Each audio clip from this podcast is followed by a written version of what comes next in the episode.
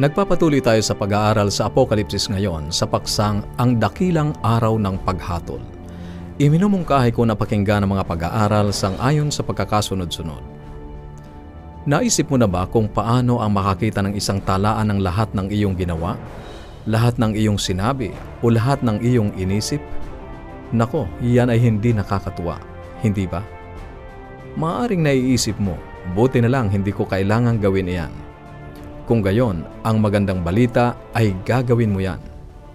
Paano naman naging magandang balita ito? Sinasabi ng isang panta sa Ecclesiastes Kabanatang 12, Talatang 14, sapagkat dadalhin ng Diyos ang bawat gawa sa kahatulan, pati ang bawat kubling bagay, maging ito'y mabuti o masama. Ito'y nangangahulugan na ang Diyos ay may mga tagatala sa kalangitan na nagtatala ng bawat gawa maging ang mga lihim ng puso at ang talaan ng Diyos ay walang puwang. Wala itong tala na mali o kulang. Lahat ay naroroon. Ngunit paano ang mga Kristiyano? Sigurado ang talatang yan ay hindi para sa mga Kristiyano, hindi ba? Narito ang mas magandang balita. Sa ikalawang Korinto, kabanatang 5, talatang 10, sapagkat tayong lahat ay kinakailangang mahayag sa harapan ng hukuman ni Kristo upang tumanggap ang bawat isa ng mga bagay na ginawa sa pamamagitan ng katawan ayon sa ginawa niya, maging mabuti o masama. Pansinin na sinabi ni Pablo, tayong, na ang tinutukoy ay kasama ang kanyang sarili, kasama ng lahat ng Kristiyano na hahatulan. Kung gayon, bakit ito naging mabuting balita? Ito ay mukhang nakakatakot na balita sa ilang sandali, malalaman mo ang sagot sa mga susunod na pagtatalakay at matutuwa ka sa iyong matututunan. Kailan mangyayari ang paghahatol na ito? Si Santiago ay naghayag ng karagdagang kaisipan ukol sa paghat ukol sa paghahatol na ito at sa kapanahunan nito sa Santiago Kabanatang 2 Talatang 12. Nang kanyang sabihin sa iglesia, Gayon ang inyong salitain at gayon ang inyong gawin na gaya ng mga taong huhukuman sa pamamagitan ng kautusan ng kalayaan. Una ay pansinin natin na ang batayan ng paghahatol ay ang sampung utos. Malalaman natin kung bakit yan ay mahalaga. Ikalawa, si Santiago ay nagpahiwatig ng kapanahunan ng paghatol. Pansinin na sinabi niya sa iglesia na mamuhay na gaya ng mga haharap sa paghatol. Dito ay malinaw na ang paghahatol ay mangyayari sa hinaharap mula sa pananaw ng Iglesia sa panahon ni Santiago. Kailan magaganap ang paghahatol na ito? Ang nakakagimbal na balita ay sinasabi ng Biblia na ang paghahatol ay nagaganap na ngayon sa mga sandaling ito. Paano ko nalaman ito? Samahan niyo akong basahin ang Apokalipsis, Kabanatang 14, talatang 6 at 7 at nakita ko ang ibang anghel na lumilipad sa gitna ng langit na may mabuting balita na walang hanggan upang ibalita sa mga nananahan sa lupa at sa bawat bansa at angkan at wika at bayan. At sinasabi niya ng malakas na tinig, Matakot kayo sa Diyos at magbigay kaluwalhatian sa Kanya sapagkat dumating ang panahon ng Kanyang paghahatol. Narinig mo ba yon? Gaya ng ating nalaman, bago ang pagbabalik ni Jesus, ang Diyos ay magtatayo ng mga tao na magpapahayag ng mensahe ng tatlong anghel sa sanlibutan. At ang mensahe ng unang anghel ay ang mabuting balita na walang hanggan. Pag-isipan mo ito. Habang ang mabuting balita ay ipinangangaral sa sanlibutan, ang paghatol ay nagsimula na. Ang katotohanan na ang mabuting balita ay ipangangaral ay nangangahulugan na si Jesus ay hindi pa dumarating sapagkat nakita natin na bago dumating si Jesus, ang awa para sa tao ay magtatapos na. Kaya nga si Santiago ay tumatanaw sa paghahatol sa hinaharap habang si Juan ay nakita ang hinaharap sa pamamagitan ng pangitain at nakita niya ang kaganapan sa panahon ng paghahatol bago dumating si Jesus mayroong naganap sa pagitan ng panahon na sinulat ni Santiago at sa panahon na nakita ni Juan ang hinaharap bago dumating si Jesus. Ang paghahatol ay nagsimula na. Nalaman natin na ang paghahatol ay sa panahon bago bumalik si Kristo. ngunit maaari pang mas maging malinaw ito. Upang maituring ng sino man ang oras ng paghahatol ay nagpasimula na, kailangan munang malaman kung kailan ito nagpasimula. Masusumpungan natin ang sagot sa lumang tipan sa Daniel Kabanatang 8 talatang 14. Ganito ang nakasulat, At sinabi niya sa akin, hanggang sa dalawang libo at tatlong daan na hapon at umaga, kung magkagayoy malilinis ang santuario. Para bang binago natin ang ating pinag-uusapan? Tinatanong natin kailan nagpasimula ang paghahatol. Ang sagot ay hanggang sa dalawang libo at tatlong daan na hapon at umaga, kung magkagayoy malilinis ang sanktuaryo. Maaring sa paningin mo ay tila na bago ang ating tinatalakay.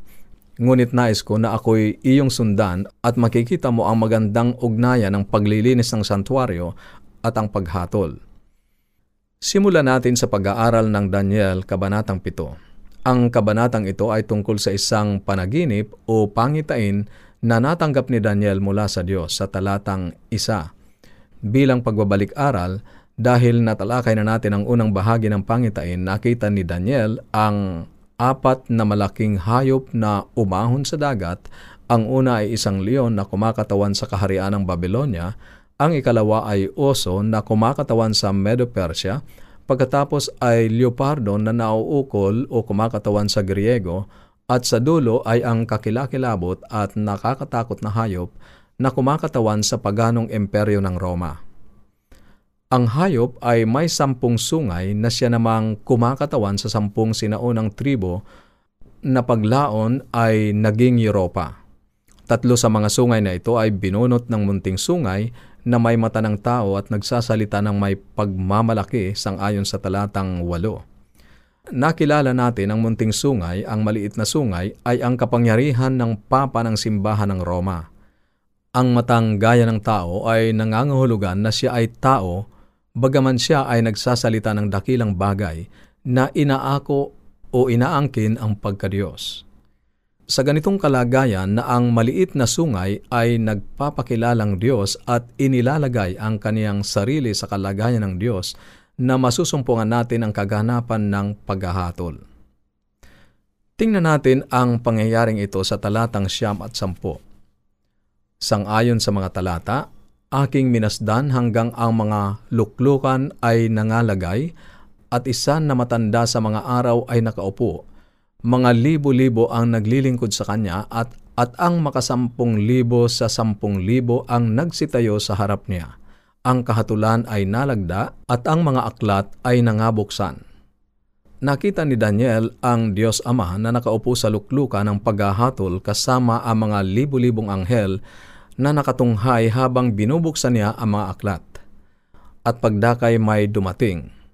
Sa talatang labing tatlo, ako'y nakakita sa pangitain sa gabi at narito, lumabas na kasama ng mga alapaap sa langit ang isang gaya ng anak ng tao, at siya'y naparoon sa matanda sa mga araw at inilapit nila siya sa harap niya. Ito ang kaganapan sa paghahatol. Saksi ang buong kalangitan habang ang anak, si Jesus, ay lumapit sa harapan ng Ama. Ang mga aklat ay nabuksan at ang paghatol ay nagsimula. Ako'y naniniwala na hindi na kailangan pang tumingin sa mga tala ng aklat ang Diyos upang malaman kung sino ang ligtas at kung sino ang waglit, na para bang hindi niya alam. Naniniwala ako na ito ay paglalarawan na pinili ng Diyos upang maipaunawa sa atin ang kahalagahan ng paghahatol upang maunawaan natin na tayo ay mananagot sa Kanya sa lahat ng ating ginawa. Nagiging daan din ito upang makita ng buong sansinukob na ang Diyos ay makatarungan. Ibinabalik tayo nito sa panahon ng sinabi ng Diyos kay Abraham na kinakailangan niyang pumunta sa Sodoma at Gomora upang malaman niya kung sila nga ay masasama. Hindi na sana kinakailangang pumunta pa doon ang Diyos upang malaman niya. Alam niya ang lahat ng bagay. Ngunit kinakailangan niyang magtungo sa Sodoma at Gomora upang ipakita kay Abraham at Lot na ginawa niya ang tamang paghatol ng wasakin niya ang siyudad na ito. Malinaw na ipinakita ito ng Henesis Kabanatang 18, talatang 23 hanggang 25 nang sabihin ni Abraham sa Diyos, Ang mga banal ba ay iyong lilipulin kasama ng mga masasama? Malayo nawa sa iyo ang paggawa ng ganito na ang mga banal ay papatayin kasama ng masasama. Malayo nawa ito sa iyo. Di ba gagawa ng matuwid ang hukom ng lahat ng lupa? Dito ay pinapakita ang pag-aalala ni Abraham na ang Diyos ay gagawa ng isang bagay na magpapakita sa sansinukob o sa mga taong nakakasaksi na siya ay hindi makatarungan.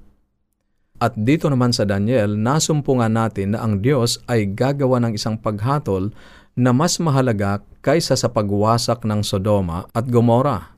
Ito ay pangsanlibutan. Nakatakdang wasakin ng Diyos o tapusin ng Diyos ng panghabang panahon ang lahat ng masama na nabuhay. Dahil dito, ang buong San Sinukob ay nag-aabang.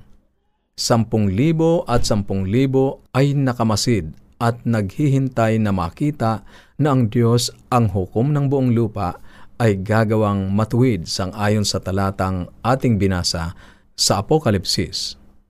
Ano ang ginagawa ni Jesus habang siya ay nakatayo sa tabi ng Ama sa paghuhukom? makikita natin sa ating mga pag-aaral ng dakilang araw ng kahatulan.